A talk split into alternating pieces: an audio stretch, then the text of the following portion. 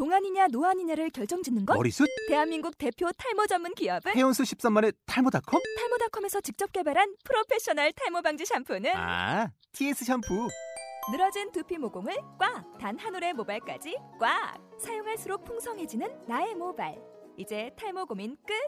TS 샴푸.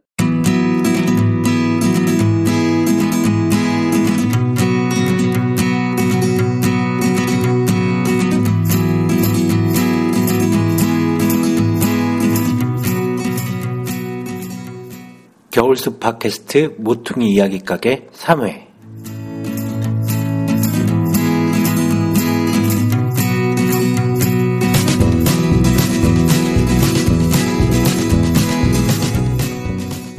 그곳의 원래 이름은 포이동입니다. 하지만 대한민국 지도 어디에도 포이동이라는 지명은 존재하지 않습니다. 그렇게 존재하지 않는 곳에 사는 사람들이 있습니다. 서울이라는 도시가 너무 화려했을까요? 그 그늘이 너무 짙었나 봅니다. 안녕하세요. 오랜만에 인사드립니다. 겨울숲 출판사가 만든 팟캐스트 모퉁이 이야기 가게 전방 총각 류군입니다. 새해가 벌써 한 달이나 지났습니다. 여러분들 새해 복 많이 받으셨나요? 먼저 좀 죄송하다는 말씀을 드리겠습니다.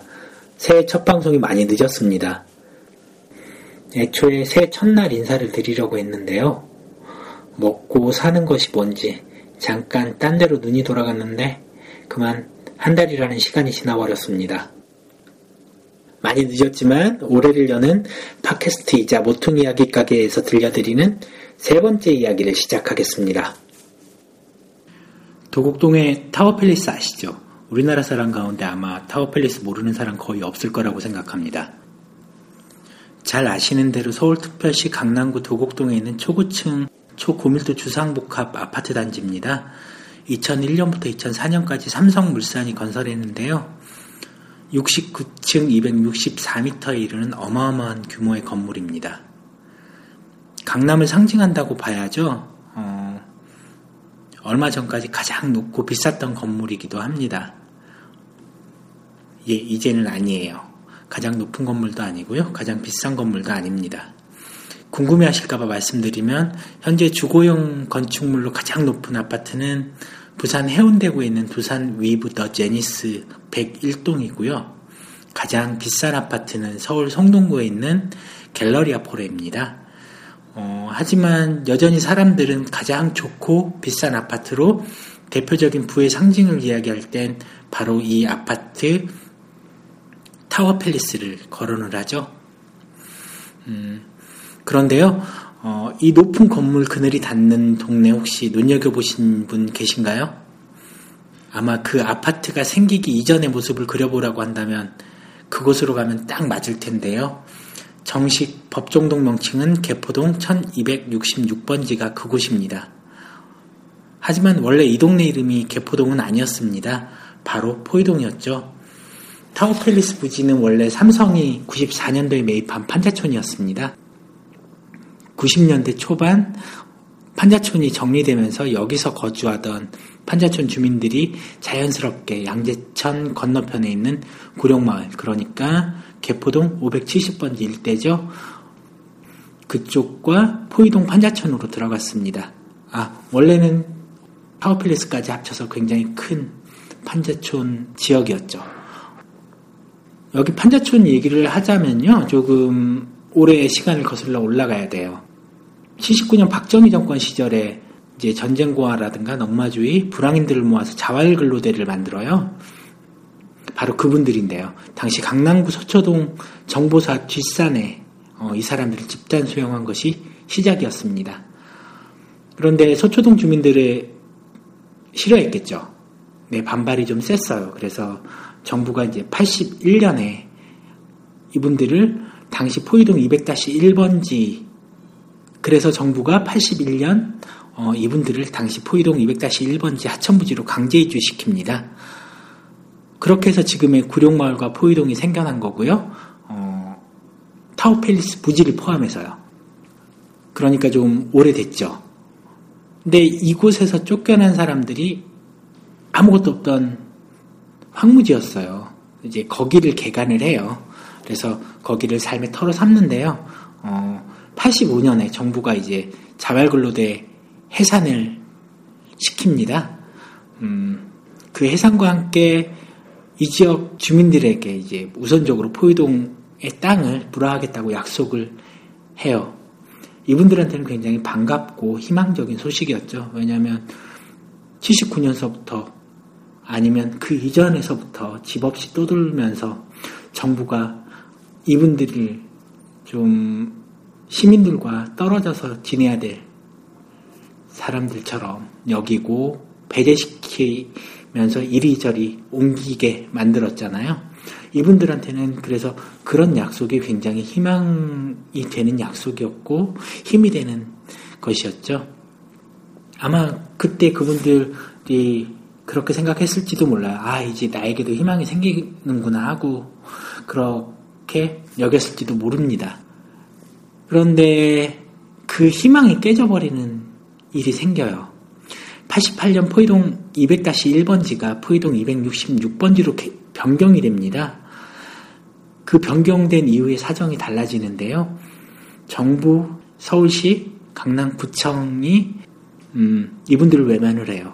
분명히 거기에 거주를 했는데 이분들의 존재를 인정하지 않는 거죠.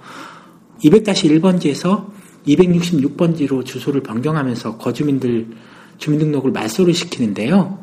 재등록을 시키거나 전입신고를 받아주질 않는 거죠. 그래서 말 그대로 포이동 266번지는 행정구역상 아무도 살지 않는 곳이 되는 거죠. 분명 사람들이 그곳에서 살고 있었는데 말이죠. 이제 이분들이 더 물러설 곳이 없는 분이잖아요. 어, 이때서부터 이분들이 정말 점점 더 벼랑 끝으로 내몰리게 됩니다. 계속해서 강남구는 이제 주민등록을 거부를 하고요. 주민등록이 없으면 사실상 행정에서 배제되는 거죠. 서울시는 이제 거기에 더해서 89년부터 매년 거주민들에게 무단점유자로 지정을 해서 변상금을 물려요. 그러니까 이분들이 더 힘들었겠죠. 자신들이 일궈놓은 터에서 정부의 약속을 믿고 열심히 일, 을 했는데 결과는 맨몸으로 쫓겨나는 거였어요. 맨몸이 아니죠. 빚마저 지고서 정부가 지은 변상금마저 어깨에 떠안고 살아가야 됐습니다. 그래서 결국 이 힘겨운 싸움을 견디다 못해서 2004년 6월, 7월 포유동 266번지에 거주하던 김천복, 임정숙 부부가 변상금이 너무 과도한 것을 비관해서 세상을 뜹니다. 한 달 사이에 그렇게 부부가 세상을 등지게 되죠. 그런데 그 동네 살던 분들을 더욱더 힘들게 했던 건 사실 개발 열풍이었어요. 처음에는 그렇지 않았을 텐데요. 서울이 급속하게 커지면서 그 땅을 두고 이렇다 저렇다 하는 개발 계획과 소문이 돌았습니다. 그때마다 외부 사람들이 이곳을 들락거리게 되고요. 계획이 한 번 이렇게 확정될 때마다 또 계획을 확정시키기 위해서 많은 사람들이 왔다 갔다 합니다. 그 중에서는 철거용역도 있었고요. 그러니까 이분들이 사는 동네, 그 자그마한 동네에 사람들이 왔다 갔다 하면서 이분들이 누려야 될 일상의 평화마저 깨지게 된 거죠. 안전하지도 않았고요. 그게 끝이 아니었어요. 바로 이 마을에 매년 불이 나기 시작한 거죠. 어, 아시다시피 보시면 알겠지만 예전엔 판잣집이었고요. 요즘에는 비닐하우스가 많아요. 그리고 불에 잘 타는 그런 소재로 된 단열재를 써서 얼기설기 엮은 집들이에요. 그래서 한번 불이 나기 시작하면 걷잡을 수가 없습니다. 그런데 2009년부터 이곳에 일어난 화재만 12건이에요. 그렇게 흔한 일이 아니죠. 원인 모를 화재는 맞습니다. 가장 최근에 발생한 화재가 지난해 11월이죠. 2014년 11월. 이때도 많이 불탔어요. 그리고 한 분 돌아가셨습니다. 59가구 118명의 이재민이 발생을 했는데요. 이런 일이 매년 반복이 되고 있어요. 근데 더 안타까운 건 마을이 이렇게 전부가 불타고 그때마다 사람들이 죽어도 바깥 세상의 사람들의 관심은 딱 그때뿐이에요. 아, 이 동네 또 불났구나. 아, 또 사람 죽었네. 아이고, 어떡하나. 이 정도예요. 지속적이지가 않죠. 어, 이분들의 어떤 역사나 삶을 끝까지 이렇게 보고서 관심 가져주고, 아, 이건 분명 이분들의 잘못이라기보다는 정부나 우리 모두가 해결해야 될 어떤 논의의 출발점이 있을 텐데요. 거기에 대해서까지는 이제 우리의 관심이 미치지 않았던 거죠. 그러니 그분들의 삶은 이 세상 끝으로, 또 끝으로만 몰리게 되는 거죠. 어, 이분들이 계속해서 이렇게 주민등록이 없이 사신 건 아니에요. 최근엔 이게 회복이 됐는데요. 2009년 일이에요. 2009년이어도 20년 동안 주민등록 없이 살고 있었죠. 89년에 지변 변경 이후에 강남구가 이제 갱신을 해주지도 않았고요. 전입 신고를 받아주지도 않았기 때문입니다. 음, 지도상에도 없는 주소 200-1번지를 끌어안고 살아가야 했을 그분들의 인생이 어땠을까요? 의료도, 수도도, 전기도, 가스도, 교육도 온전히 누릴 수 있는 국가 서비스가 아니었습니다. 그러면서도 국가는 그 기간 동안에 이분들에게 꼬박꼬박 변상금을 부과했죠. 적게는 5천만 원에서 많게는 1억 원이 넘는 변상금을 따앉게 된 겁니다. 사실 이분들이 주민등록이 없는 건 현행법상 말이 되지 않는 일인데요. 현행 주민등록법을 좀 말씀드릴게요. 30일 이상 거주할 목적으로 그 관할 구역 안에 주소 또는 거소를 가진 자가 시, 군, 구청장에게 주민등록을 신고하도록 하고 있습니다. 다시 말하자면 주민등록을 하는 데 있어 주택의 허가, 무허가 여부는 고려 요소가 아니라는 거죠. 또 한 가지 더 말씀드리면 시, 군, 구청의 허가를 받을 사안도 아니라는 거죠. 결국 행정기관의 주민등록 거부는 강남구청 등 일부 지자체가 자의적으로 취한 행정조치에 불과한 겁니다. 행정조치, 자의적으로 취한 행정조치 치고는 좀 가혹했죠. 이분들의 인생에서. 사실 이 모든 일의 이면에는 아까 잠깐 언급했는데요. 개발이라는 논리가 숨어 있어요.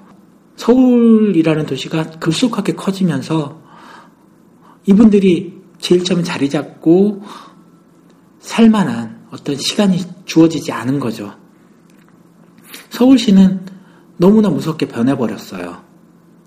커지고.